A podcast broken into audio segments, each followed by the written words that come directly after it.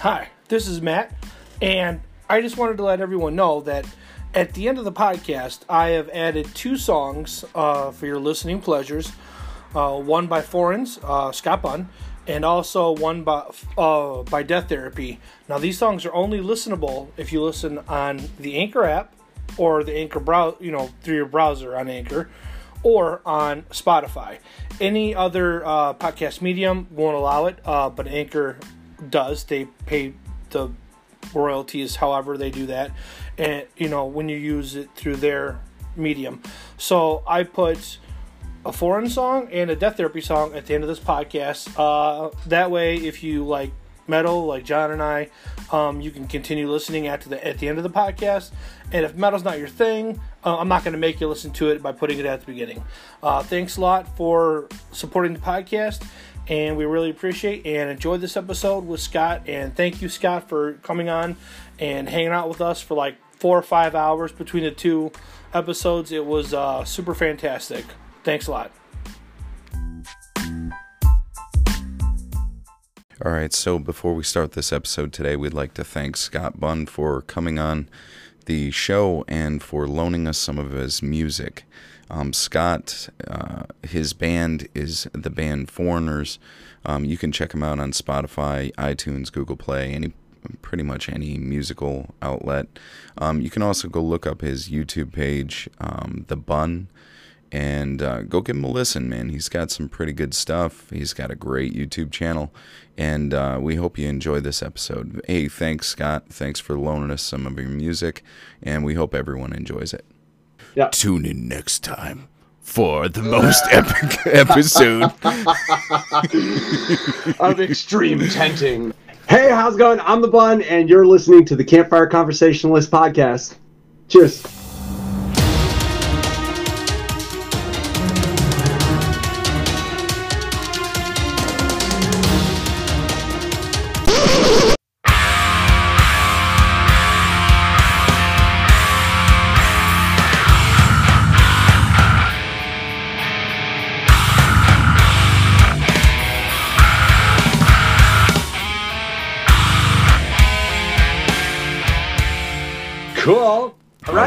What's right. up, dudes? What's up, Here we man? are. What's up? What's up? Hey, What's so up? let me let me start this by saying that I really like your YouTube channel. Okay. Thanks, man. I, I like I, uh, how I like how when I I just went on it today, okay? Oh, okay. And and I went on and I like how the very first thing is your welcoming video. oh, yeah. I mean, it's something didn't- I, realize it's something simple, but Right. it's like I don't know, it's like it's right there in your face like welcoming you in like here's here's what you're getting yourself into. This is like where you're going and what you're going to get out of this channel. It's like super informative but in the most simplistic way that I don't I think Oh. there's there's a large majority of videos where I'm just like I go in and then you leave. There's no like family quality to it, you know. And Right. I and that's the initial tone that I got from your channel was like a family kind of welcoming. You know? Yeah, that's definitely important to me. That's amazing to find out, to hear about, to find out about. It's only recent that I'm starting to connect with people on a more personal level in these kinds of ways. Mm-hmm. Uh, you know, with you know now with Discord, but also like uh, what is it? Instagram has like a, a video call thing as well, and a lot of people have been connecting with me there. People that you just have like ongoing text uh, conversations with. Um, and some of them are some of those other people are also they run channels or they do something like you guys they do like a podcast they're making something you know Mm-hmm. uh, but it's only recent that i'm starting to actually get a sense of how what i'm putting into the world how it's I, how it's being consumed i guess Yeah. and uh, so I, yeah it's an interesting thing and i don't know if this is an experience that you guys are having because i don't think you've been doing this podcast that long it's been like a, almost a year right Not even at the, the beginning Yeah. of this year we started pretty Yeah. much. yeah so like seven months i guess or Yeah. six months uh, and yeah, like you you're kind of making all this stuff and you don't really know how it's landing. Like maybe you know there's some you can see the metrics or you can see the messages or whatever, but it's not until you actually have conversations with people that you have an idea of what it means to other people. Like, and you guys both played have played in bands and you play music. Um, it's very similar to the whole thing where you don't choose your audience and you don't choose whether what songs people are going to like or why they're going to like it or anything like that. Right. And a lot of people think they have a strategy or think they have a uh, some kind of plan to to in fact do that, but the reality is like you don't choose anything. The world sort of chooses you or not. And uh, yeah, it takes a while before you have any idea what is what it means. Right. Uh, so I'm just starting to get that. So you, what you just said, that's uh, really amazing. So, how long your channel is is how long have you been doing your your channel? This Maybe, is maybe we should do a little bit of an introduction. Yeah, We- let's do- we let's kinda do an just jumped right into it. Now that I'm thinking about it, Yeah. people are going to be listening and be like, "What the heck are they talking about?" Okay, so Yeah. Okay, so the the bun his channel is, um, it's about baritone guitars, six string guitars, uh, and tuning low. So like a standard baritone is like E BEA DGB, I think. yeah, I yeah, to- that's the, the most the most most like common. your standard set uh, tuning for a baritone is BEA DGB. So we're talking Yeah. about tuning down from that, not and not Yeah. like A. Now this guitar right here, my my my uh, Squier Jazzmaster, that comes Yeah. from the factory tuned A to A, and that's already Yeah. lower than the regular baritone. We're talking down even lower. So right now I'm in drop F sharp, um, and I've even gone to um, drop G sharp. Drop G Yeah. sharp is really good too, but I'm, I'm in drop F sharp right now. Um, and so that's kind of what the it's kind of a almost like a niche kind of a thing where where Bun's channel is that's kind of where it's at. It's just it's for people who like tuning really low. It's essentially like an eight string without the other two high strings in, in a way. And I have It- like I don't know if you can really see, but I've got like Yeah. really short fingers, and so I can't I can't play an eight string. It's I I want one, and then I I played him in the store. I'm like, dude, there's there's no way. I'm just I was not made to play an eight string, no matter how much I want to play one. So I was just like, I'm just gonna stick with the baritone and just tune it down. And so that's kind of Yeah. what the Bunch channel is is is about. And, it, and it's a cool channel. I, I'm pretty sure my good friend Kenny, um, who we still need to have come on the show, he's the one that turned me on to you. Um, he's Okay. he's from Detroit as well. Um, Nice. he's one of my other best friends, and one day he sent me a link to your channel, and I've been hooked ever since. So I guess Sick. that's the, the introduction, sort of. cool. No, Uh, where were we? and John, yeah, and John, you're also in Detroit. You're in Detroit currently, right? Yes. Um, Okay. I'm about um, 70 miles out of Detroit, though. I'm actually closer. Okay. Do you know Flint? I do. I'm Yeah, yeah. I'm closer to Flint. I'm probably about 10 miles, 15 miles from Flint. Right. Okay. Yeah, I used to uh, tour like Michigan, Ohio, Indianapolis, or uh, Indiana rather, uh, Kansas, like that. We'd go, we'd cross in Windsor, Yeah. and then come back up in Rochester, or Okay. not Rochester, but, but Buffalo, and we'd do that little loop often, or as often as we could. Okay. Um, and this was probably back in early 2000. It was. It was like late 90s, early 2000s, up until about 2004 or 2005. okay. So it was actually pretty short lived, but we did that little zone, and uh, yeah, Michigan was always an amazing show town for like the DIY kind of shows. You know, the kids they'd book a hall or whatever. They'd just Mhm. get a space going, and uh, they'd have shows. A bunch of punk rock bands or hardcore bands. that or- sounds about right. yeah. like any any place you can book it. You know, you can Yeah, get some really you can get some decent places, but you can get some really really bad places too. Sketchy. Sketch, Oh, real yeah. sketchy. Oh yeah. Yeah. we, like- we we booked a show one time, and I'm pretty sure it rates up there with the worst places we've played. Because it, and it's one of those stories like we went in and we see this wall of speakers and we're like Yeah. our eyes are lighting up you know we're looking at this wall of speakers and we're like oh my gosh it's got a huge stage there's big speakers everywhere this is going to be awesome but Which venue was this? uh, it was one out by Sterling Heights somewhere, I think. But we, you know, we hook up and everything. There was only one actual speaker in all of those speaker boxes. So it was just a wall of speaker boxes, like an empty cabinets, and then one speaker in all of that. And I'm pretty sure it was oh. blown because we, Amazing. Wow. it was like the crappiest sound I think that we ever had. Oh, so good, so good. You got to cut your teeth, right? Yeah. You got to get out there. Yeah, and then and then it was all Uh. black, and you know, it was at the time it was just like our girlfriends out in the audience, and we're like, man, this sucks. Yeah.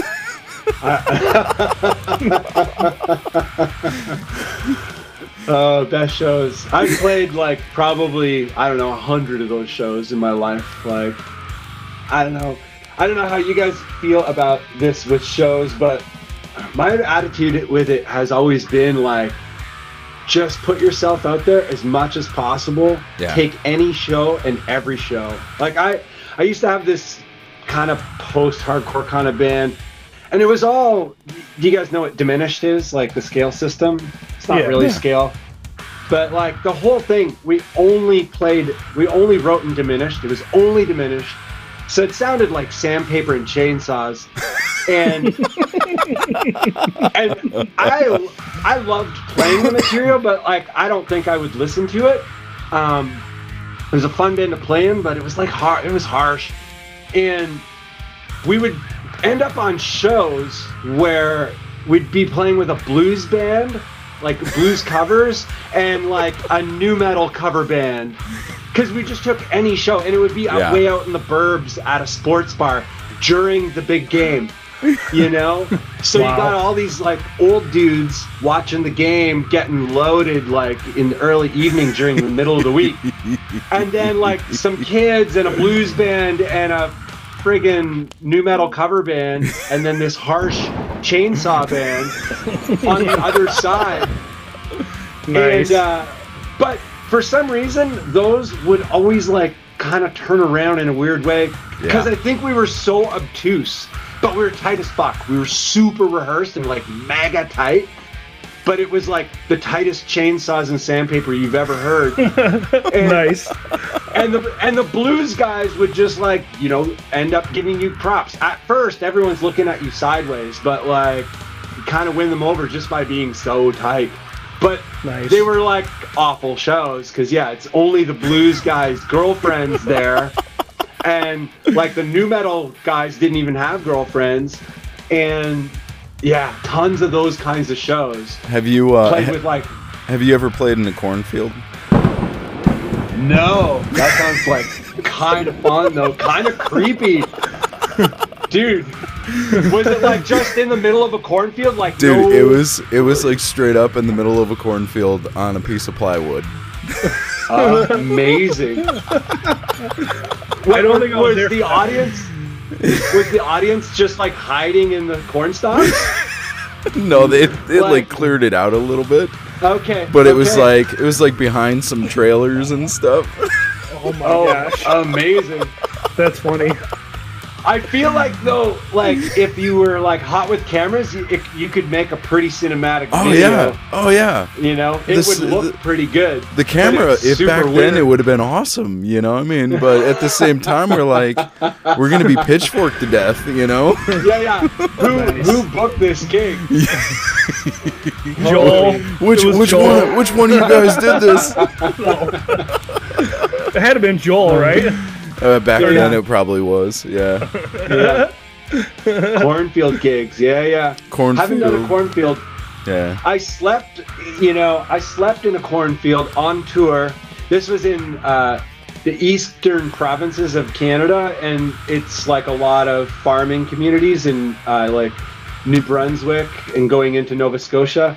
I don't know if you guys know that area at all, but or A heard little of it, but I've been I've been as all, like- far east as like Montreal.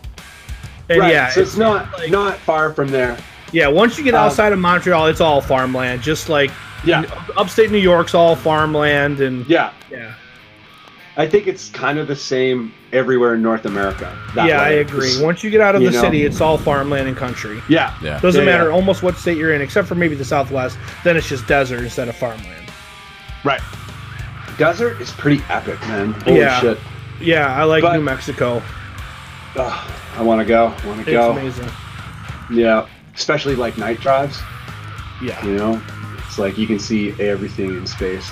yeah. But uh, we were on we were on a tour out there, and the we couldn't get a place to sleep. We couldn't, you know. Usually, like the kids would like hook you up at their parents' place, or they had a place, or sometimes you made enough to like pay for a hotel or whatever, or whatever. But we had tents and shit like that.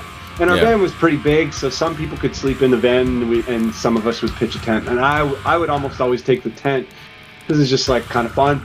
Uh, but this one time, we couldn't find a place at all, so we pulled into a like a truck stop, one of the full featured ones with the shower, like like totally pimped out truck stop. But uh, all there were so many trucks, we kind of had to just like kind of go off the side, and there was a farmer's field, and it was a, a cornfield. It was half cornfield and half potato field and we just pitched the tent on a little piece of the potato field right on top of the potato plants and Man. literally like 15 minutes later a hurricane starts and no.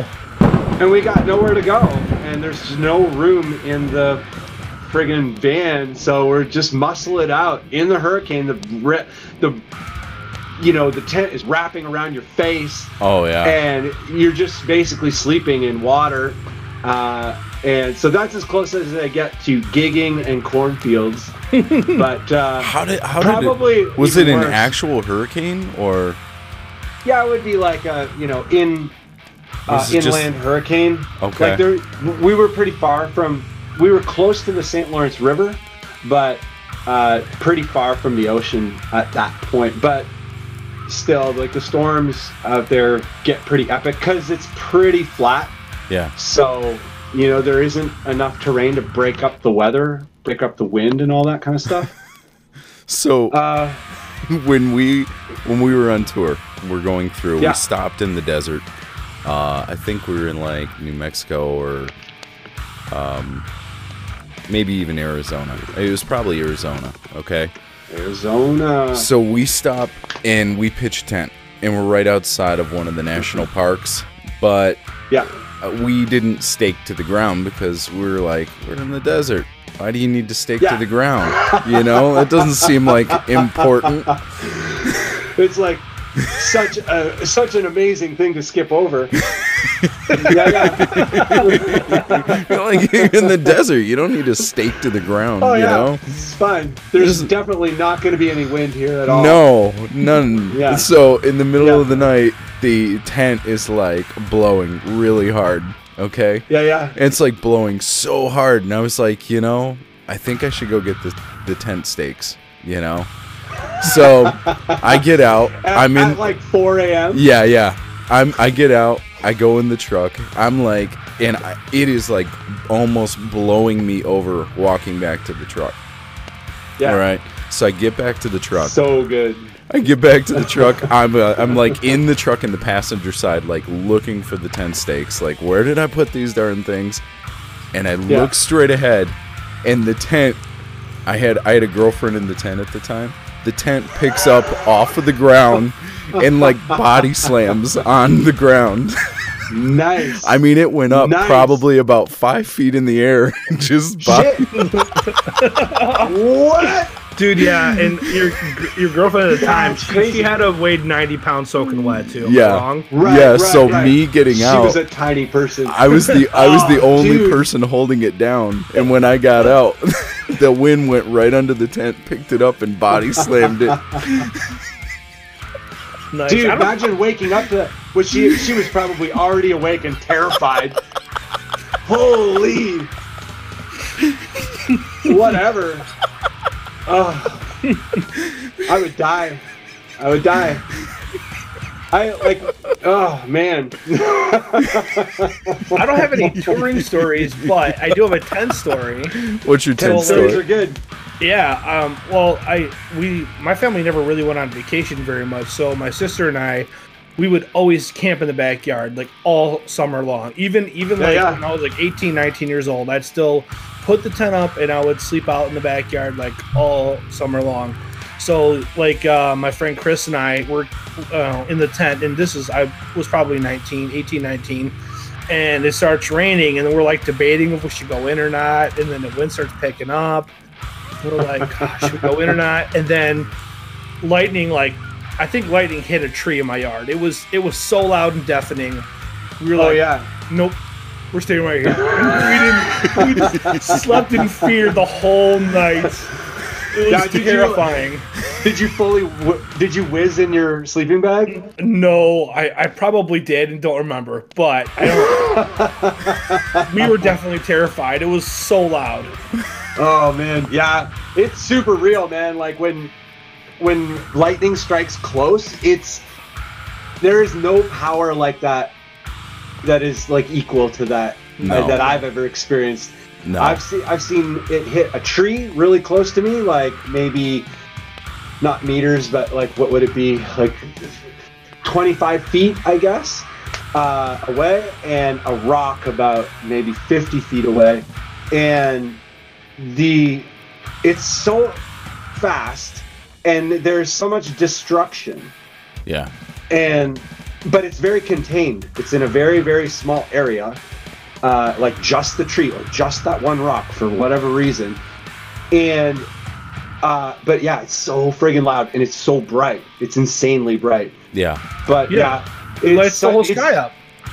Lights the whole sky up. It's definitely worthy of being afraid of and whizzing in your sleeping bag. Yeah, for sure. You know, And, so and definitely not wanting to stick the lightning rod out of the tent to go pee.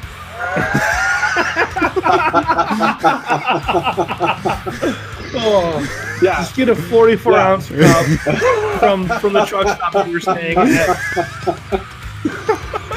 uh, and then dump it out when you're done.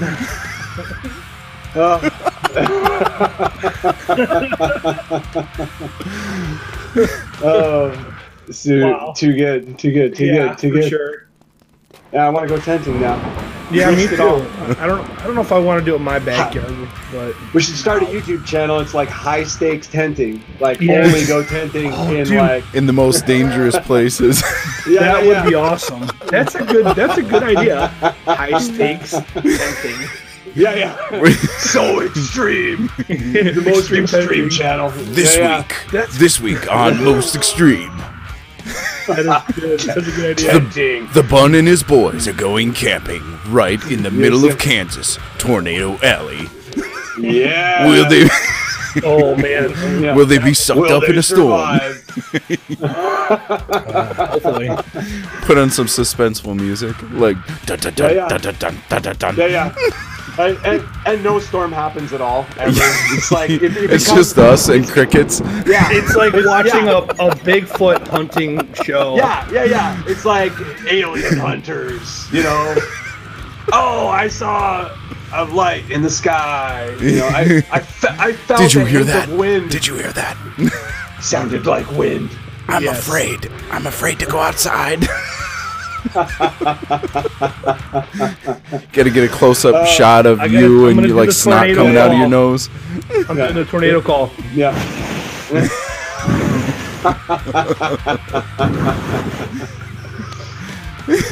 Oh, It's really windy outside. the outside. most, yeah, the most boring extreme show this side of Dude, that could be a huge YouTube niche, though.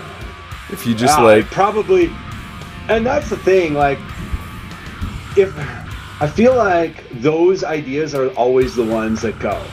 The ones know, that you- are like I- so retarded, like, so niche and so like not even about anything. Like there's the army rations guy the guy Yeah. who only eats rations.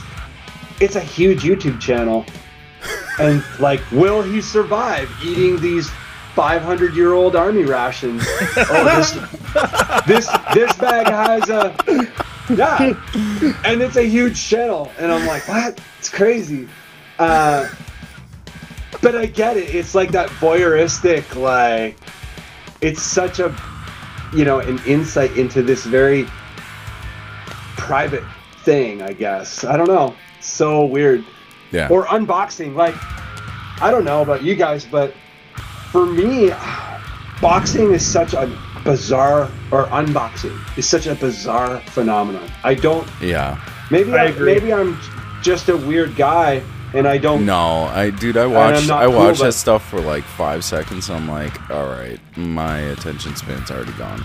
I just Yeah, It's huge. I, am with you on that. It, yeah, I know it's huge, and I can I can't, uh, like when Yeah. Fluff does an unboxing video, I find it pretty, you know, pretty interesting. But it's because I guess I'm into whatever he's into, you know, the same kind of a thing, you know, Yeah, like a yeah, guitar or like- whatever.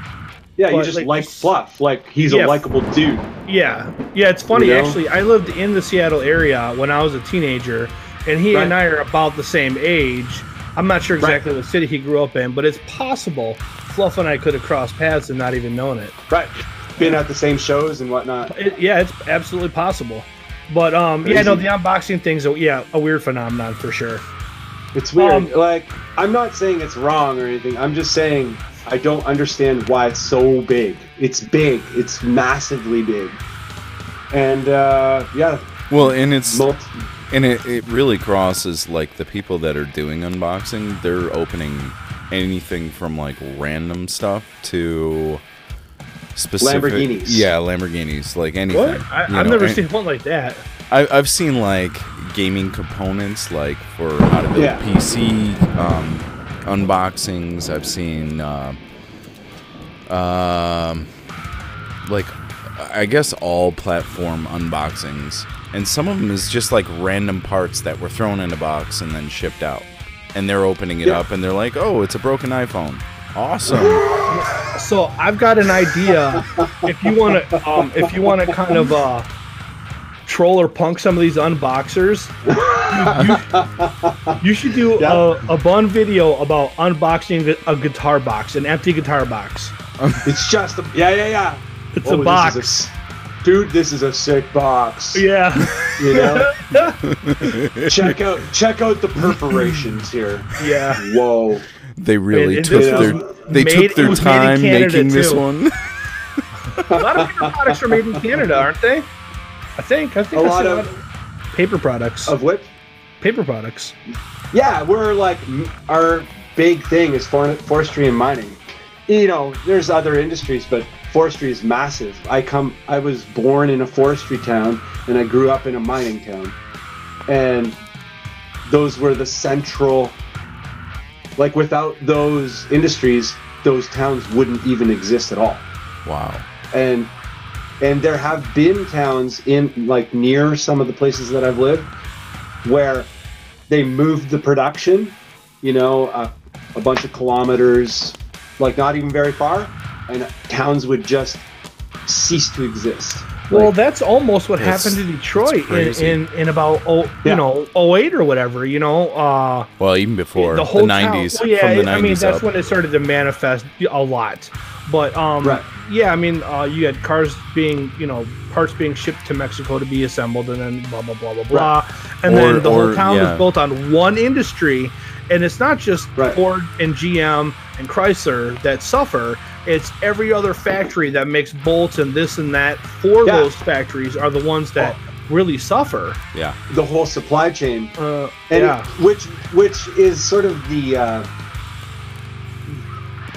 it, it, it it would appear that there's so many other industries because you have the supply chain for the audio industry in this case uh, you know you got all the bolt makers and da da da da da but yeah people aren't really thinking about in the heat of the moment that the only reason the bolt guy is alive is because of the auto industry. The only reason the uh, plastics manufacturer is alive is because of the auto industry or whatever. Yeah. Uh, or like logistics companies or like Mhm. it's the supply chain is so deep.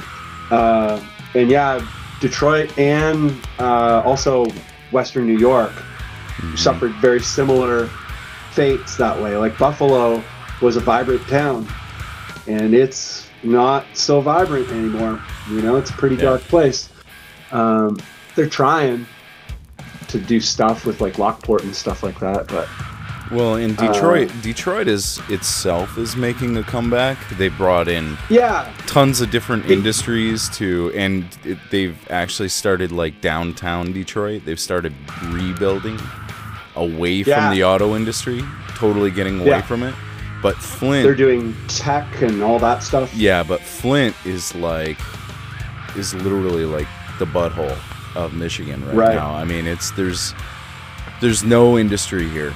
There's no Right. there's nothing for it to lean on. So Right. you know most of the town has it was overrun with you know abandoned buildings and you know Right. where that eventually got boarded up or one of the hospitals in the local in- like in the downtown actually bought up a bunch of properties around it just so they could bulldoze the houses so that way Right. they the crack houses weren't there you know Right. Yeah. so I think I, I think I read a report that said that what was it, thirty percent of Flint is now completely vacant, like of the Wow. of the total city. So thirty percent is totally unoccupied. Doesn't that like to me that sounds like an opportunity though for like because you know there is the rise of the young entrepreneurs. You know, Mhm. it's huge in the states. Yeah. Uh, and I think that's what's happening. Uh, you know, Matt and I were talking earlier about it uh, with Detroit. You know, there's tons of entrepreneurial ventures. It could go from tech to bicycles to, uh, you know, clothing manufacturers and just like it's very diverse and it's all these smaller startups because they went bankrupt and it was very uh, affordable to Yeah. to to kick something up in Detroit. Um, is it not? So, is there something with Flint where it's still cost prohibitive, even though it's like highly vacant? I mean, the crime's about the same. I mean, it is a little worse in Flint. in terms of like street crime and Street stuff like crime, violent crime. Um. Right. but I'm not sure that's a total deterrent because I mean the same could be said for downtown Detroit. So I don't. Yeah, well, De- Detroit open carry is like a, a big thing, and there there are people who are. So there's lots of crime, but there's also a lot of people who are taking to the streets to sort of self security, like Yeah. self police, and uh, apparently that has been working. I don't know. I've only seen that in a documentary format, so I don't know what the actual truth of it is. I haven't seen Uh, it. I mean, I haven't yeah. actually seen anybody open carry. It wouldn't surprise me. I mean, the whole state is Right. an open carry, you know, open carry state. Um, Right. But most most gun holders would rather conceal, anyways. I mean, Right. nobody wants to broadcast. Hey, look what I've got. Yeah. It kind of makes you. A, Yeah. It would make you a target. yeah, it? you want yeah, you want it to be a surprise. like you know, guys Right. like, hey, give me your wallet, and you're like, hey, surprise. Nope. Do you do you accept lead? You know? yeah, yeah. Do you accept lead crazy. lead sandwiches? yeah. But no, I was just Uh, I was just going mentally through the process of like what could be a deterrence for Flint. Um, Right, I mean, they have their water crisis, which is really big right now. right. Um, so the Right, water that- crisis could be. I think our last governor uh, over the state of Michigan was a big deterrent as well. Um, right, I know he was taxing heavily on the movie production companies that were coming in Detroit. So they actually Right. pulled out of Detroit because they were like, no, we're not going to pay increased taxes. It's the whole reason why we're coming. yeah, You know? it's the whole reason why. You got- you- it's the only reason why Yeah. we're coming to your stupid state, anyways. We're not going to start Yeah. paying high taxes.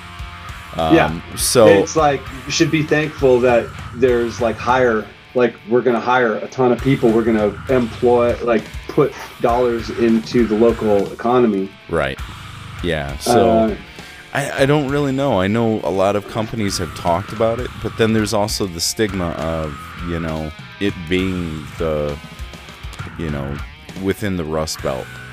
And, right, you know, potentially being in a dangerous environment. I mean, there's a lot of I think there's a lot of what ifs that big companies are looking at like I don't know if you Yeah, wanna, but I'm saying like for more for startups. Yeah. More for small small startups that you know you can buy property at super uh, cheap.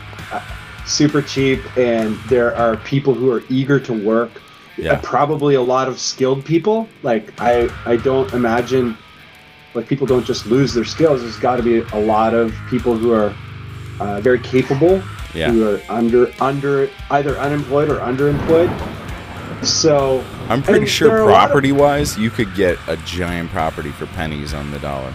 You know, yeah I mean, their house is selling for like a couple hundred dollars. Fuck. Really? Yeah, Still? that's yeah, crazy yeah. i wow so i uh i should move to flint I think you would regret that. Uh, I don't know. if, if you can, like, what Buy and hold. Kind yeah, uh, like, I, I like the whole idea of the Wild West. You know, that's not the West, but it's the Yeah. si- still a similar idea. You know, it's a bit of a ruthless environment. You have to be a little bit ruthless and careful and smart about how you do it Yeah, but you also have the ability to not only you know potentially flourish in your own right but bring that opportunity to other people if you're ambitious enough. Yeah, just in the, just in this like wild west idea like um, and there are a lot of people who are in crime that they want to be in crime but there are a lot of people who are in crime who just want to want something good to do. They're just in crime because they don't have any other options you know? Yeah, so there is opportunity there, maybe more than people are willing to uh, look past the surface at. I don't know. It's not my reality that I live, so it's different. It's easy for me to say in my like safe little apartment in Toronto.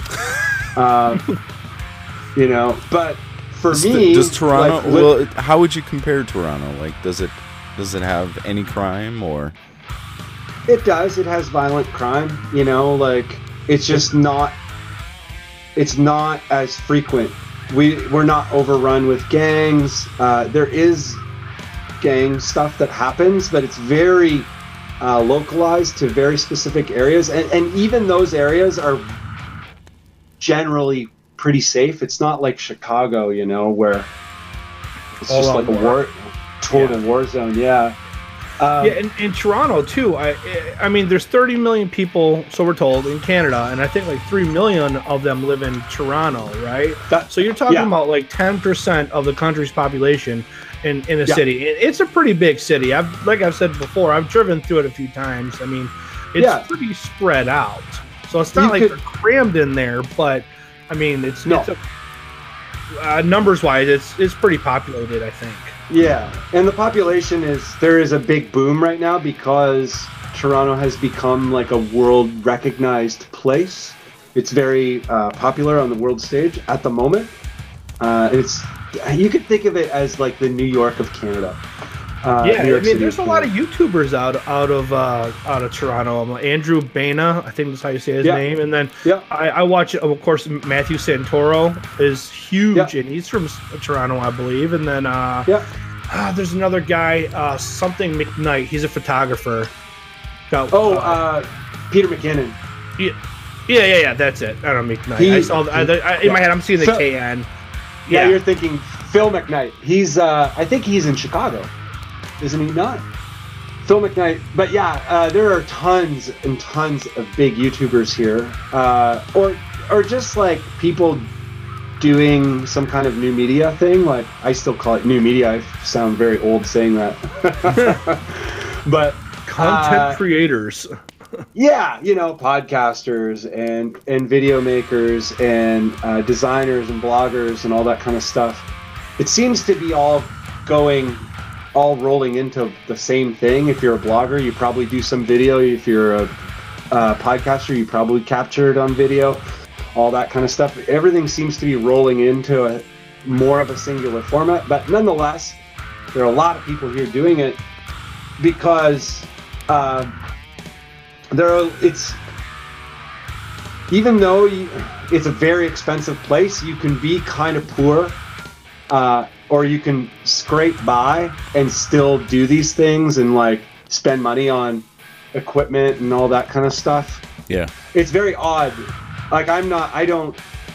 I, I make very little money compared to a person who makes a uh, competitive salary. Uh, I, I would in the class of salaries in Canada, I would make what would be considered the po- at the poverty line. Uh, but you can live that way here and flourish. And part of that has to probably do with like healthcare and stuff like that. There are certain socialist uh, aspects of the Canadian system that are very helpful Mhm. for people to, you know, take on endeavors and flourish and, and build uh, companies or build projects or build notoriety or whatever. hmm So, yeah, Toronto's an interesting place. I really like it, but I feel like for me, in what I'm doing, in order for it to flourish, I need to kind of uh, cut a lot of the auxiliary costs out. Like rent here is extremely expensive. It's exactly the same as New York City. Uh, Wow. And, I couldn't yeah, imagine that, man. yeah, I'm really lucky right now, but it's not going to last forever. I have a very uh, comfortable situation at the moment. I have two roommates. Uh, but previously, you know, I had a very expensive condominium, and previous to that, I had an extremely expensive apartment, you know, $2,000 rent.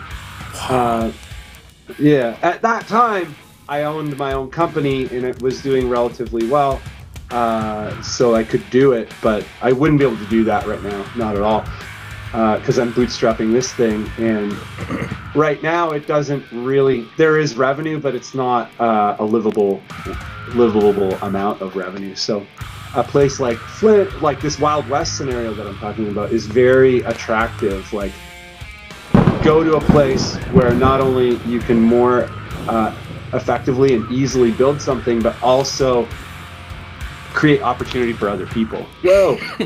Yeah. I don't. I, So I don't know, man. I mean, places where you're gonna find those cheaper houses are you're going into places where right there- in, into the hood. Yeah, Yeah. There, there are no Yeah, police. There are no police there. Right. After dark, the police go away. Even the state police go away, and they Oh don't return. gosh. I so Yeah. I drove a tow truck for three and a half years, and Yeah. one night, me and my boss, we got a call to from AAA, which is I don't, Yeah. do you, you guys got AAA up there? Probably Yeah. CAA. Okay. Yeah. Um, But yeah, it's the same thing. So we get a call to from the insurance company to go out to an accident and to kind of, you know, pick up some of the vehicle. I think there was one vehicle going with us, and then one we were going to ask them see what they wanted.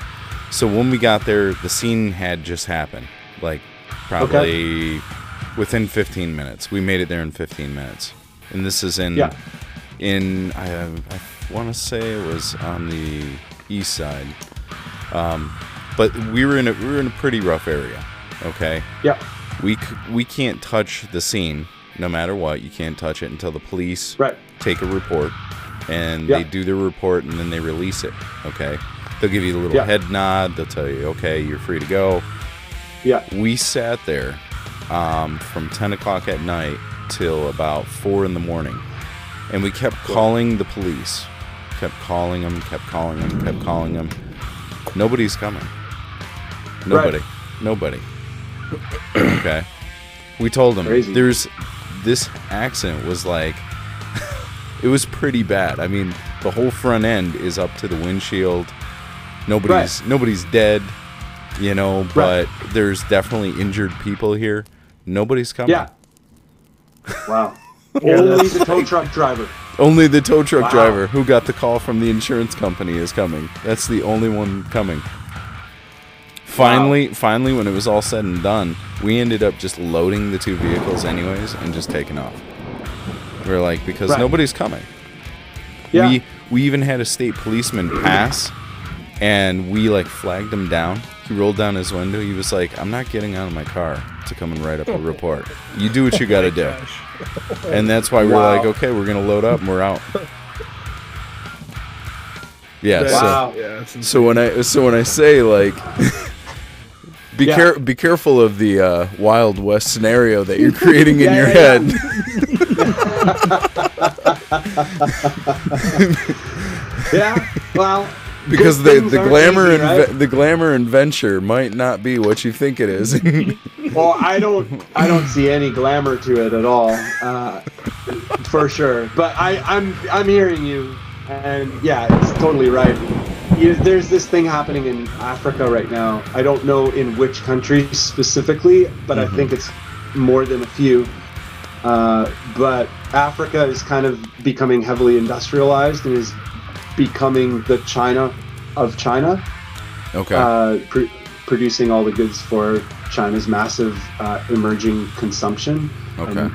emerging middle class, and uh, it's similar kind of thing. They're like it's been there's been so many cities and areas that have been so destitute for so long, uh, and China's just going on, going in there and being like, we want to build this factory and uh, we're going to employ all these people and we just want to be able to do whatever we want.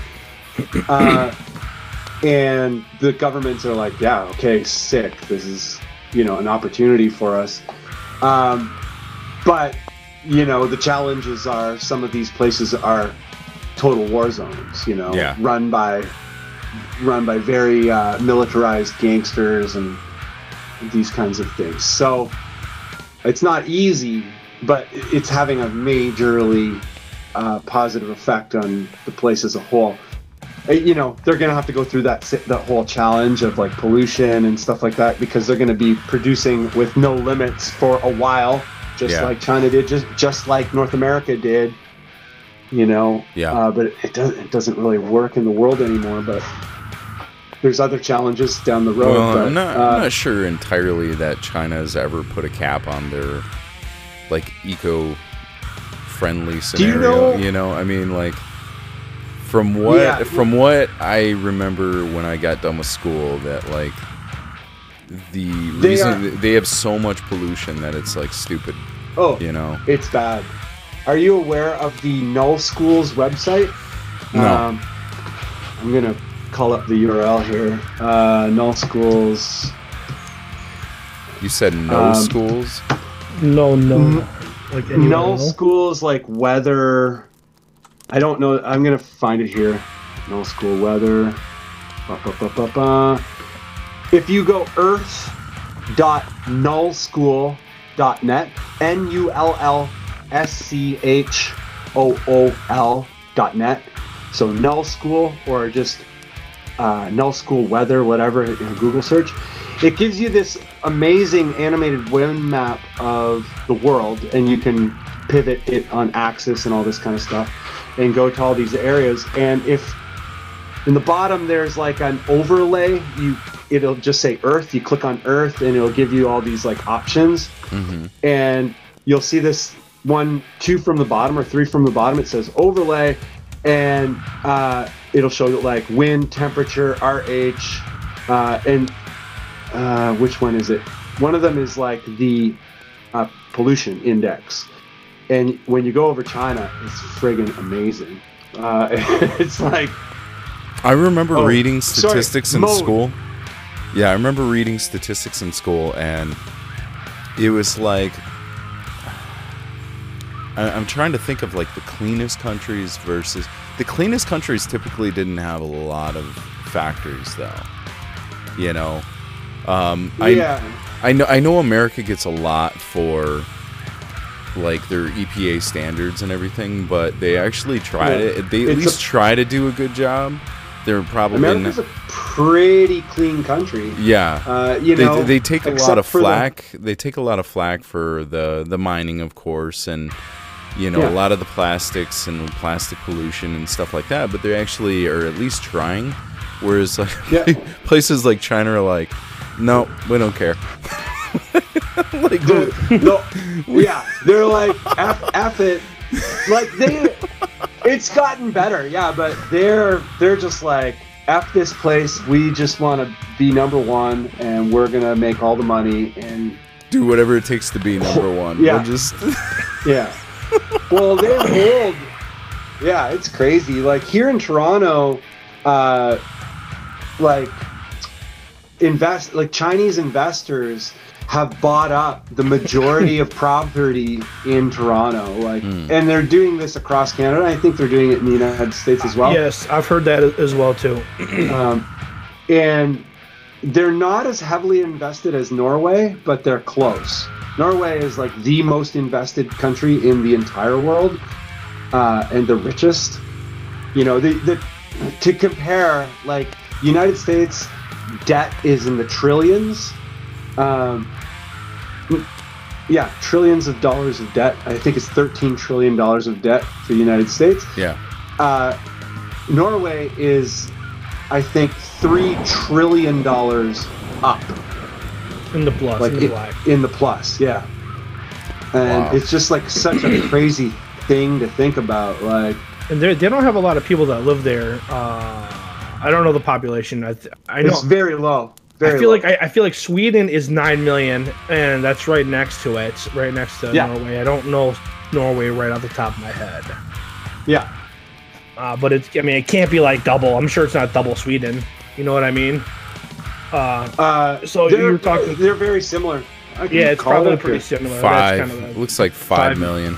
yeah. Okay. Yeah. So That's like, you know, uh, just a few more people than live in Toronto. right. you know we're approaching like with the greater the surrounding suburbs we're at about 6 million Okay. uh, but uh, effective like proper gta population is like three and a half million almost pushing four million um, Yeah, traffic is not fun in Toronto during rush hour. uh, they they so they never thought that it would ever become like a serious city. It wasn't it wasn't supposed to be Toronto. It was supposed to be Montreal.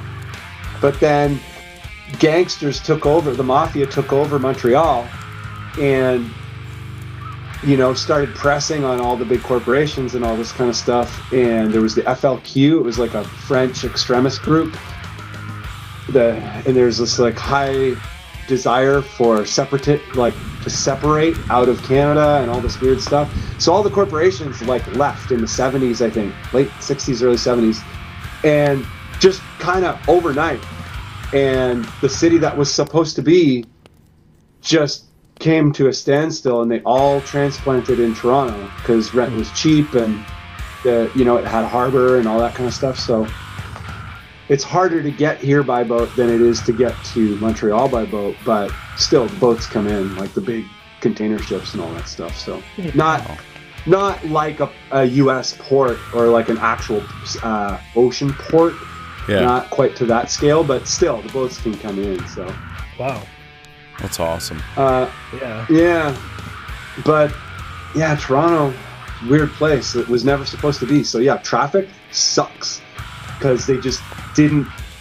They built everything wrong too early, and they can't unbuild it. And they, and they don't have any room to fix it, other than put another highway on top of the existing highway or whatever, Yeah. That which might happen. it might really. Wow. Yeah, in terms of like too. the the crosstown, like the the 401, which is the which connects all the the suburbs, all the boroughs. Yeah. Um, it goes all the way across Toronto. But yeah, weird city, man. Um, and now, not only is it like the biggest city in the country, but it's also becoming this like global player. You know, everybody in the world knows Toronto, and people are flocking here from everywhere, like in insane numbers. Our level of immigration and like professional immigration too. It's like there are a lot of poor people who are trying to make their way. They're trying to find a you know a better way, but there are tons of like professionals just coming from everywhere. Uh, and I don't know. It's okay. Like Toronto's okay. I don't know why. it's not warm. I, I would if I was gonna go anywhere, I would go somewhere warm. But Yeah. uh, you know, if you're gonna pick pack up your stuff. You know, I've always leave. I've always said that. Like, I'm confused by. I guess I'm confused by home, homeless populations that stay in cold weather. Yeah, we have. I mean, It for seems- the size we have, we have quite a few homeless people here, and it gets really cold here in the winter. I don't know how they live. Yeah. Yeah, Yeah, it's- like it- I'm pretty sure you guys have the way that you're uh what you call it The the uh the well the temperature but the wind system I think Oh. you you get where you are exactly the same thing that we get. So your winter I'm pretty sure my pals in Milwaukee like every day they had the exact same weather that we were having Oh wow. uh, all winter. Like if it was a blizzard, it was a blizzard there. If it was Yeah. like the, the temperature was like only a degree off, if ever.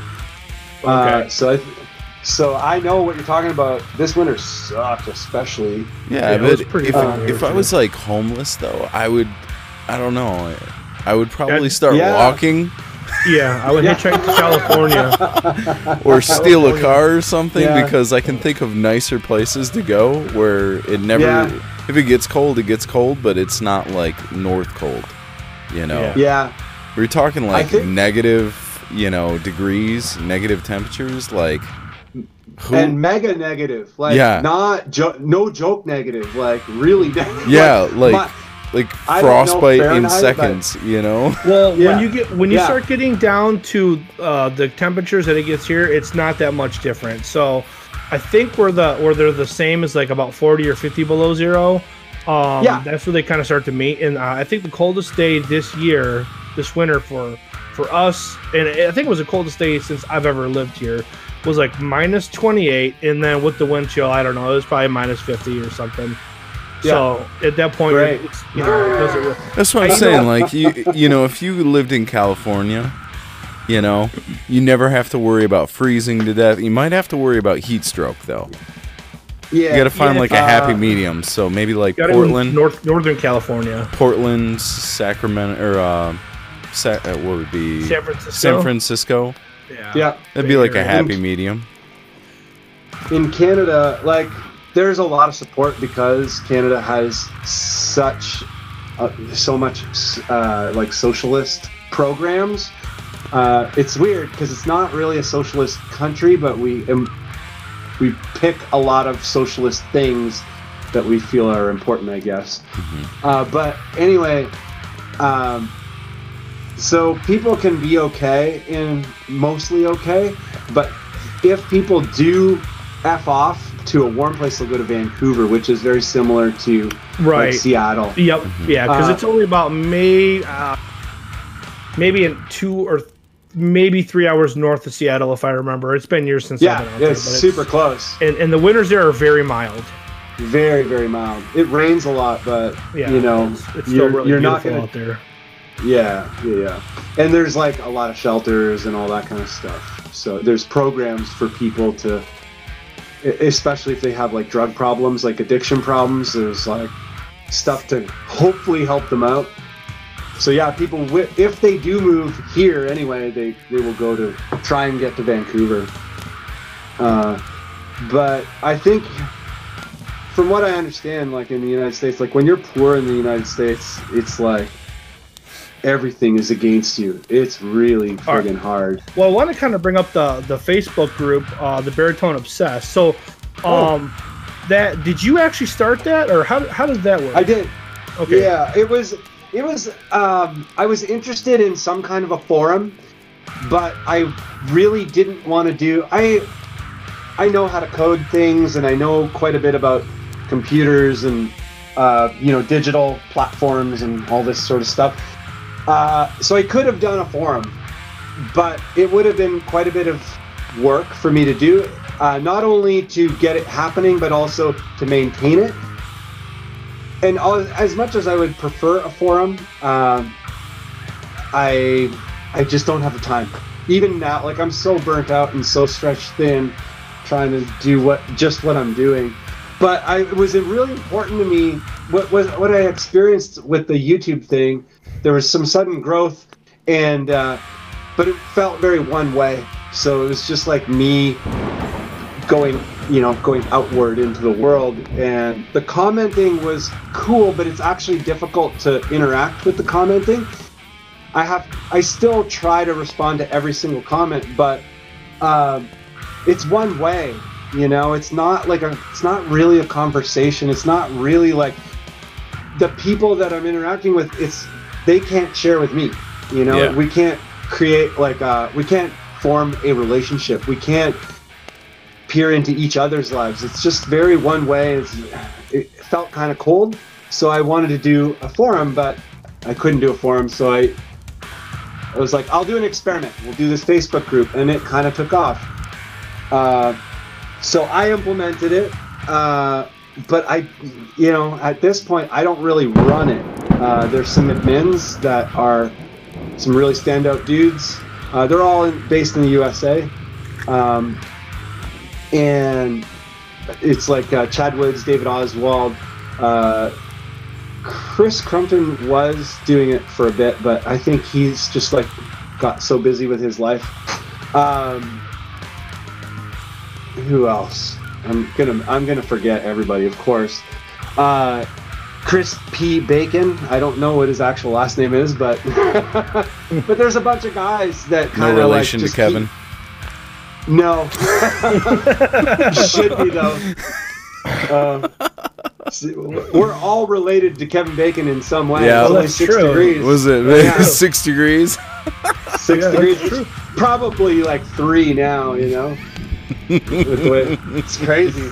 I actually like my un- one of my uncles uh, is like somewhat uh, tight with Kevin, so for me it's only two degrees. Nice. Uh, my like uh, something I don't really put out there is there are pe- on my mom's side of the family there are people who are uh, very high level uh, international musicians, and um, I don't put it out there because I don't really I want to come to whatever I come to on my own. Like I want to create it for myself, you know. Yeah. So. Uh, Blaze your own trail. th- yeah, sometimes with things like that, like people will, you'll get a lot of associate, like just by association, people will get in, get on board with what you're doing, or uh, criticize what you're doing because it's it's so different than what your your siblings or your you know extended family members are doing or whatever. Yeah. so which is weird. But anyway yeah i started this facebook group uh, so that we could all hang out and i could like actually see what people were doing. With facebook it's amazing. You don't have to know anything about the internet and you can share you can share your videos very easily you can share audio very easily images whatever uh, with forums i think that's evolved a lot more now but even still with some forums it's hard to share multimedia so the Facebook group has been amazing in terms of people getting involved and people, everybody kind of being a little bit more equal and having like a conversation as opposed to this blasting out, you know, barfing, barfing a whole bunch of stuff out and seeing what happens. Yeah. Uh, so Yeah, I'm pretty active in the Facebook group, and I think it's Yeah. great. I mean, every every interaction good, uh, and uh, you know, everyone's always hops on. If you put up a question or a comment, people always hop on and you know, answer right Yeah. away, and it's it's pretty. It's almost unreal how how positive the vibe It's is there. Mhm. It's it's awesome. amazing, Yeah, amazing. yeah, it's it, it's unbelievable. It's it's easily my favorite uh, Facebook group that I'm on because it's just it's positive and everyone's chill and awesome. yeah. It's my first group that I'm. Oh no, I'm part of the Get Good Drums forum, but like, I only joined that to find out one thing, and I found that thing out, and I've never had to really go back. I think it that group functions more from a technical perspective, though, like people having problems. Uh, Get good drums. That's a that's a software, right? Like like like Easy Yeah. Drummer. Yeah, it's Okay. uh, it, it runs in the Kontakt Player, which is a Native Instruments thing. It's a very so it's very nice, very very nice, like the sounds and whatever. But getting it to work, unless it's just such a pain in the butt to get it to work. Like it, uh, I don't know. I know a lot about a lot of things because I've been doing stuff for a long time, and it was very difficult for me. Uh, I was cursing for a long time, and yeah, just like almost like through my computer. Like it was so frustrating. That sucks. So, and I'm a pretty positive guy. So, And and that one's probably uh, the to get good drums. That's probably the most inexpensive of some of the softwares out there, right? Is it not? Or I'm trying to remember. it's very affordable. Like, Yeah. yeah, it's it's more affordable eighty than bucks or something like that. Or 100 Yeah, it's like probably close to 100 bucks US. Like under, it's under. It's like not 80 or 90. Yeah. yeah, and like uh, Easy Drummer for for reference is like at least three hundred, I think. That much? Uh, really? Yeah. Two. It was two hundred dollars for me. I I Oh, okay. I paid two hundred dollars US, like uh, hundred ninety nine dollars. I don't know if that was on a sale though. Okay. Uh, for Easy Drummer two. Oh, okay. Uh, yeah, that- I guess I should have said, specified Easy Drummer three. Uh, yeah, I think you are right. Easy Drummer two is like one ninety nine, and Easy Drummer Superior, three is like two ninety nine. yeah, Superior Drummer. Superior Drummer three is four hundred dollars US. Yeah, three ninety nine. yeah. Uh, I didn't. I have Superior Drummer 2, and it's fine. Um, I won't be able to use it forever. Like, it will stop being supported at some point. But Easy Drummer 2 is so good. I don't know. But the thing about the Toontrack stuff, I don't know how we got on the drums, but I guess we'll talk about that now. So with these tune easy track- drummers, you can basically just do like all your drumming, and you do. yeah, I use it. I use it for all my drums. I have a guy that plays like I work with a drummer when I play live, and he plays it all out. And I give him free reign to do whatever he wants, but he often just plays whatever I programmed. I used to play drums I, for a very long time. I was a touring drummer, um, so I'm okay at drums. I'm not like I understand the instrument. Yeah. Uh, but uh, I have a guy, and I'd like to do more live drum stuff. But it's just, yeah, the name is very proper. Like, is perfect. Easy drummer because it is so easy to just focus on being creative and getting your music done, and it's to a very high level. It is very high quality sounds and all this kind of stuff. And it sounds very realistic, especially if you have a little bit of a perspective as a drummer. yeah. So, uh, but that company, where they win especially, is you don't have to be very smart to get it happening. Uh, it's more, it's geared towards the musician who is like, I don't want to learn how to program stuff, or I don't want to solve technical problems like computer problems. I want to use a, a musical tool to be creative. And they're really focused on trying to solve all of those kinds of uh, barriers when it comes to software and tools to create stuff. Uh, and I really appreciate that. So I kind of flog that. Although I prefer Get Good Drums because it just sounds killer. Like it sounds like a weapon and it's amazing. Get good drums. I'm gonna look that up. yeah. GG GG. Yeah, I at some point I'm gonna get one or the other. Um, I'll probably end up getting Easy Drummer because, like you said, if it's easier to use, I, I don't I don't want any stress in trying to figure yeah. stuff out. And it it sounds really good. Like it doesn't there's not I prefer Get Good Drums because it's exactly a specific thing I'm looking for. But Easy Drummer, I've done all my records with the or Superior Drummer and Easy Drummer. I did like my Vens records with or all my Vens stuff with Easy Drummer, and I did all my foreign stuff with Superior Drummer. And now I use Easy Drummer uh, most of the time when I'm writing, and I've been using uh, Get Good Drums more and more because I finally have it set up on multiple computers. Um, So what do you run for software to like record? So you're using this for your drums, but what do you plug Yeah. that into? What software? yeah, it's a plugin, uh, and it runs in. I use the Reaper DAW. Okay. Uh, also because it's a very hot, like full-featured professional system with all the options, uh, but it is very much geared towards like a fast workflow and ease of use. That's my perspective. Some people will say that they don't understand it. To me, I don't know. I don't even care what DAW it is, to be honest. Like as long as it works. Yeah. I, you you can give me Cubase, Pro Tools, Mark of the like uh, Digital Performer, Logic, Studio One. I don't care if it runs VSTs and uh, I can, you know, do a proper mix. Right. Doesn't really matter. Uh, but Reaper is very artist friendly. It's got a great price, uh, so you can run it on multiple machines without spending a lot of money. Okay. Yeah, and I, I use Reaper as well, and it's it's fantastic.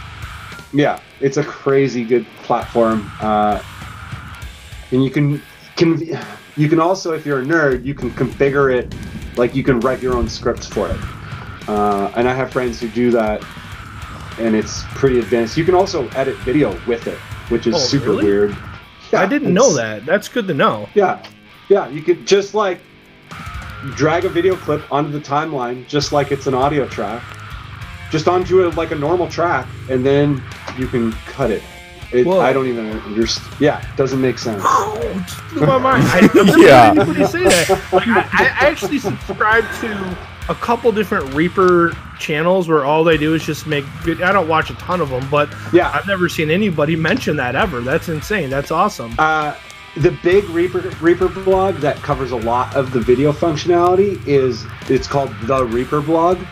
Okay. and he does a lot of video like he does a high level like a high amount he's out of vancouver canada i think uh, but he's like a very high level like power user of reaper and he can write his own scripts and all that kind of stuff so if you want to know anything like from very basic to extremely advanced with reaper he's an amazing guy to follow i can't remember his name but he's a good dude and he covers things in a very uh, he doesn't speak over your head with like text speak and stuff like that. You could, it's, he's pretty easy to follow. Uh, so it's, it's a good said reason. the Reaper blog. The Reaper blog, yeah. Okay. Uh, and he covers a lot of video stuff. It blew my mind first time I saw. it. I was like, what? What kind of DAW is this? Like, Right. Yeah, and, and it's you can evaluate with full features Reaper for as long as you want for free. And I, yeah, I did that for a whole year. I came from Pro Tools and Digital Performer uh, quite a while ago, and a friend of mine suggested it to me, and it was pretty early on in the Reaper uh, life cycle. And yeah, I did that thing that so many people do. I was like, oh, it's this free thing, like, or he proposed it as free. It wasn't free Mhm. um, you pay for it, but it, the trial is unlimited. You just can't update it. That's all. Um, but I just put it. I downloaded it and I put it off to the side because I'm like, how good can a free thing be? You know, you think of something like Audacity. Audacity sucks. Yeah. It's okay if you just want to cut some audio and, you know, uh, trim a file or whatever. Do some really basic audio editing, but generally you can't you can't track a record on Auda- Audacity. I guess you could. You could do like an acoustic record if you didn't have to do a lot of processing. You could actually make some. I should challenge myself. I'd be interested. sick. Yeah, I was gonna say I'd be interested to see if you could. That'd be that'd be extremely weird. I've got a name for the for, for the EP or the LP. The audacity Okay. of this. Oh, I should totally do that. I should. Oh, I should do a group challenge. Do you guys know uh, another YouTuber? He's like, uh, he's in your uh, area, Matt. He's in Milwaukee, but uh, Nick, he he does like all this. Uh, I think his it's just his name. I have to double, double check. Uh, yeah, yeah, it's just Nick Hill. Nick Uh, Hill. I don't know if he actually changed. It's weird. Some people don't put their, you know, at a certain point, you cross a certain amount of subscribers, and then you can actually have like your URL for your YouTube. I don't think he did. I'm gonna have to give him hell. But uh, Nick Hill, and no, nothing, uh, you know, no underscore dash 232 titanium or whatever on his name or Yeah. anything. Uh, but he does like recording and mixing and Helix uh, stuff, all guitar based. He also has a baritone, but he's not focused on baritone. But uh, yeah, I can't see the screen. I, I was I was holding it up, uh, the and I forgot you couldn't see the screen. Yeah, I, I, I pulled it up on. I'm like, yeah. Why Like, isn't he yeah. saying something? Isn't he seeing what I'm holding up? yeah, okay. I'll, I'm gonna subscribe to this channel right now. Okay. Oh, he's a great dude. But uh, maybe I'll do a, a mix, like a an Audacity challenge with Nick, That'd be cool. and uh, like go back and forth on it. It's like, how can we make this work Better? and be awesome? yeah.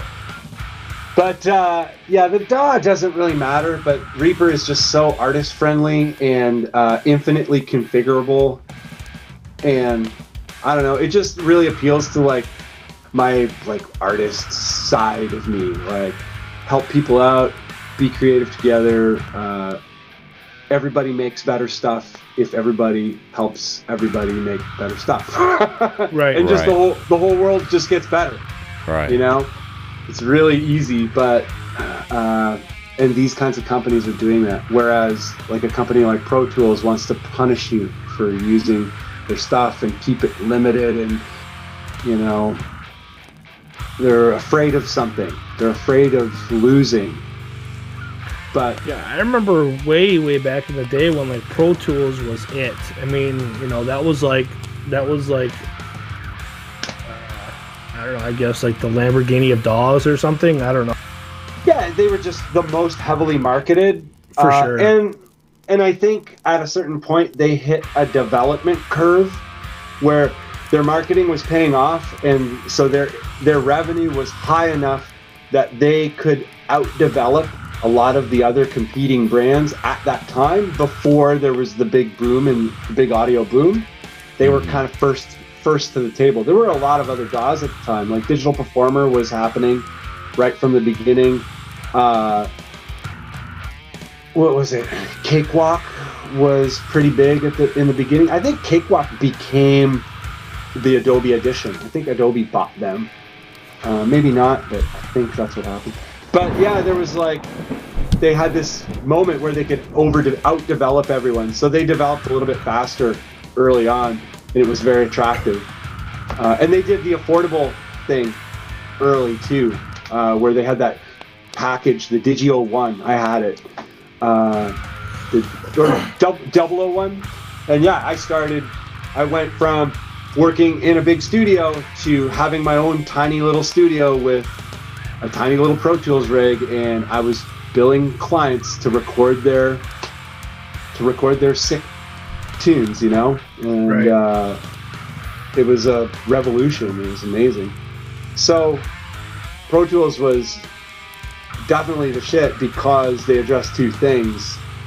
They made the tools better, faster, and they made them accessible to people earlier than most. They, they were, but now they don't. They're not into that. They don't seem to be anyway. So I, I, I, uh, I actually went to audio engineering school uh, in Detroit, nice. and I I don't remember who told the story, um, but somebody was saying like, th- you know, back in the day, like Pro Tools was just so, like that was it. Like you know, everybody wanted to record with Pro Tools, and Yeah. one one engineer was telling me he's like, I just have a Pro Tools uh, like icon on my screen, and I just use whatever. I don't, I don't remember what it was, Cubase. I don't remember what else. He goes, he goes, if they see the Pro Tools thing, you know, that's that's, all they want to see. Yep. Yeah. And he see, you know, and nobody knows knows any different. He said. So I mean, Yeah. it's it's it's not just about uh, the software you're using. It's the it's the engineer too.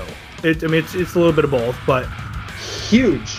Uh, the the tools are important only Yeah. so far as they just need to do the bare minimum. Like the they need to meet the expectation, right, uh, which means record clean audio and be able to mix it with the necessary effects, uh, Right. or mix it in the necessary fashion.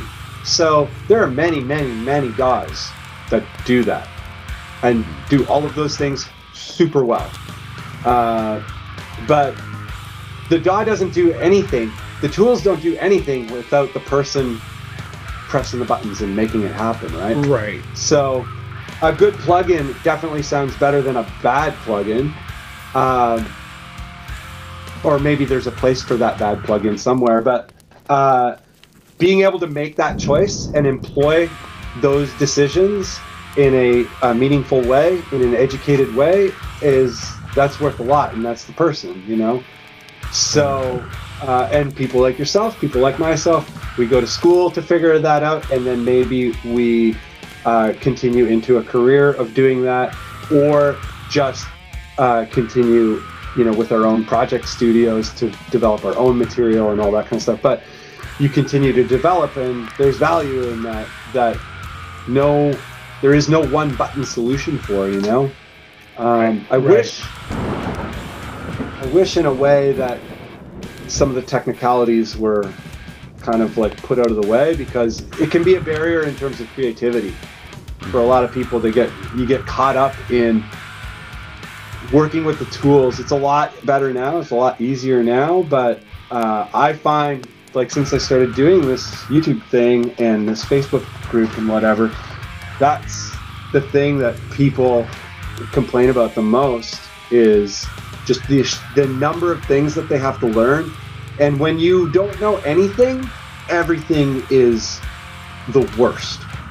Because it's just like a huge you don't know any of the words. Like just knowing what the words mean is huge.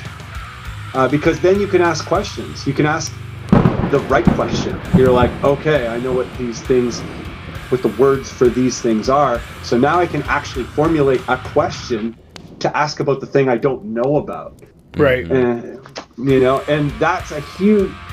When you know about it already, when you're technically inclined or whatever, you forget like how big of a barrier that is. And Yeah. it's especially hard for people who are in their 30s and 40s. Kind of, they've been playing music all their life, and maybe like the kids are older enough now that they're like, oh, you know, I got some time now that I can get back into this music thing, and then they're hit with this bolt of technological lightning. Yeah. and they get bombed and hope hopefully they find someone like what i'm doing what nick's doing what and, and like a community like we're trying to get going where they can you know find like find people who are truly uh, helpful like interested in being helpful and positive about it to kind of bridge that gap of the knowledge the language is so huge man I always forget that. and I always try to address it. It's it's so easy to forget though. John, did you like have you you're doing the running the ship here? Uh, Yeah. Do you do like media uh, development of any sort or like recording or whatever? Well, I, I- you know, I started when I was, um, because I've run a gaming channel for on YouTube for right. six years or something like that. Okay. Right. Um, what and then through college, you you would have a nightmare finding it. It would be easier for me to send it to you. send, it- send it to me. Yeah, send it to me. Um, but through that, I've I've started with the the same struggle that you're talking about, the language. So Yeah. I, Language is key. I, I think my first I'm trying to remember how I got started. I don't even remember. Like I think we were just playing a game and I thought it'd be a great idea to post it. And that was back in like 09 or 2010 or something. Right.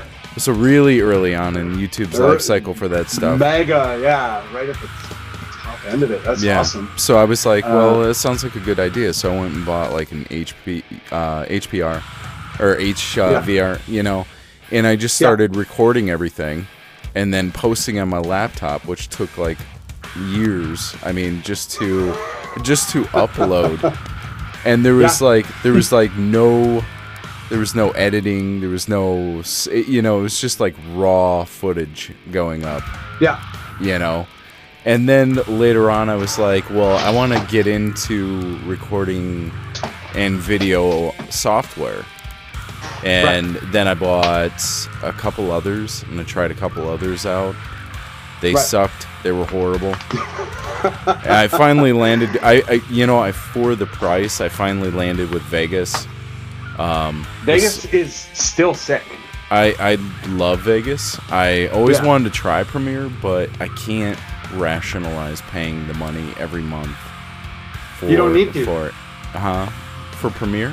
You, you yeah, you don't- like you don't need to you don't need to change. Oh, from Vegas, you're Vegas-? Yeah. Ve- yeah, Vegas is awesome. Uh, and it runs like all the OFX plugins and stuff like that. Yeah. Um, Vegas is wicked. Uh, and there's like Resolve. I'm on Resolve, DaVinci Okay. Resolve, and uh, I went up to the studio ver- version, but like I used the free version for of a long time. I was on Premiere and uh, Apple, but okay, we're I'm sidetracking. here. No, Sorry. no, no. You're fine. No, you were yeah. asking. So yeah, I mean, definitely through my undergrad.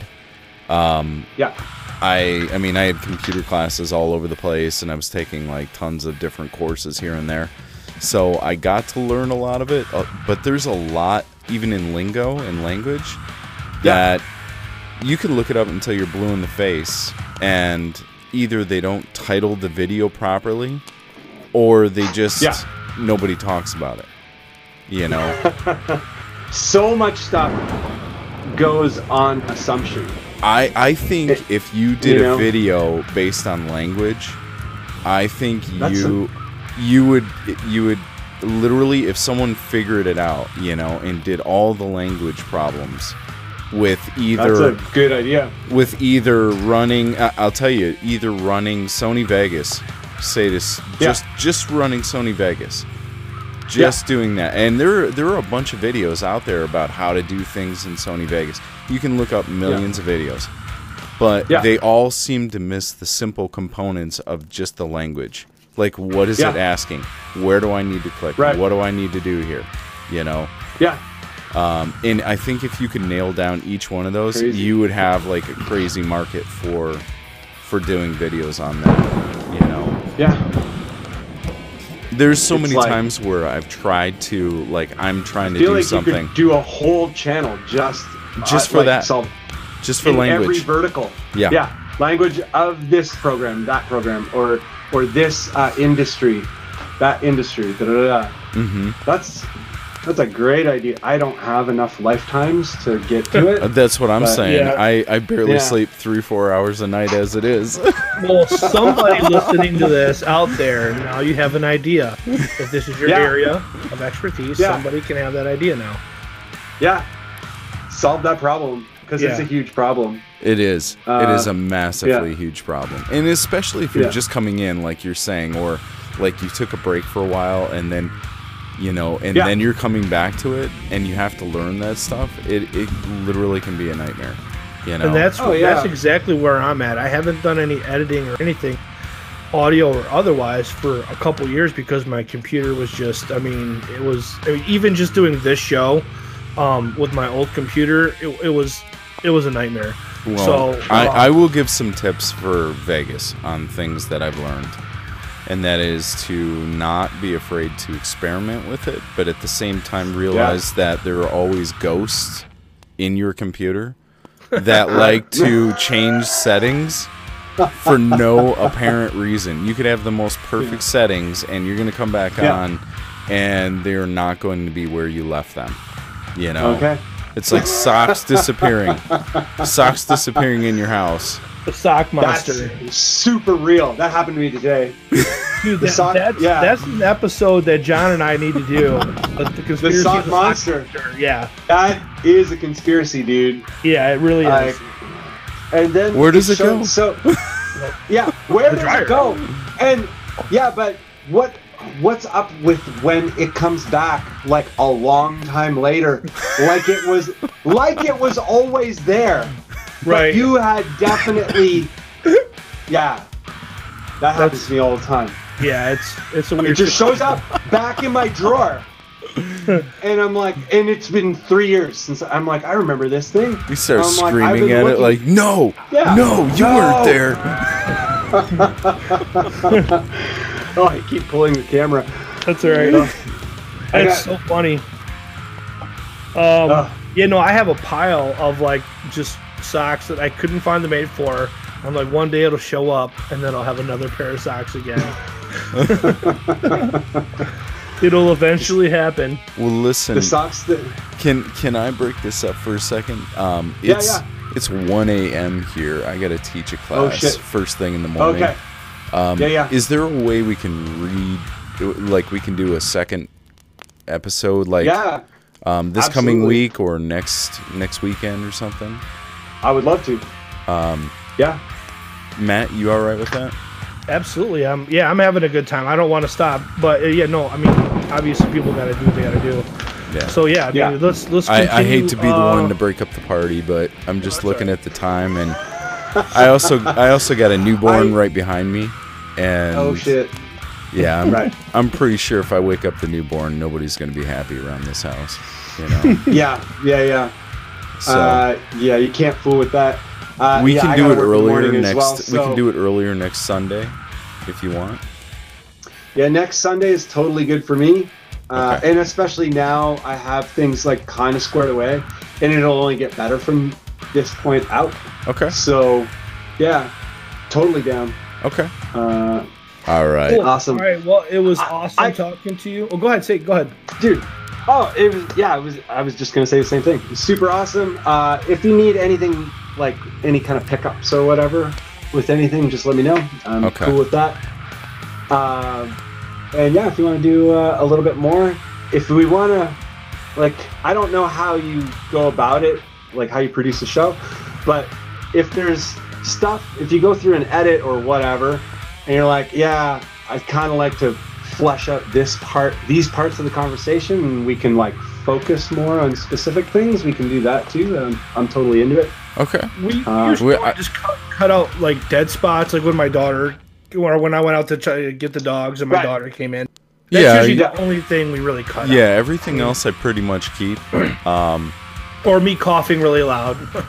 yeah. Or if we have a dead spot with the mic, like I'll go through and I'll kind of finesse it just a little bit. I might mess Right. around with the levels. Um, Yeah.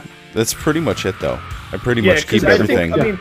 I'm, I'm cool with producing something that sounds really awesome, but at the, I think the idea of, the- of of the podcast is to have more like a raw, real conversation. So Yeah, yeah. I, I don't want to over edit. I don't want to lose that feel. So sure. I don't I don't want to like do a I don't want to have an NPR style. You know what I'm saying? Right. Yeah, yeah, Where yeah. it's just so produced. It's like ugh, right. Yeah. it doesn't feel genuine. that that can be cool, but like, yeah, you want to you want to dig into the conversation Right. aspect of it. Yeah, I get it. Yeah, man. and even when it rabbit trails like it did, I don't care. I, that's how my brain too. Uh, so that doesn't bother me when people rabbit trail or I rabbit trail. Yeah. It, I don't care. It's That, kinda that to what me is makes how a real conversation pretty conversations awesome. work.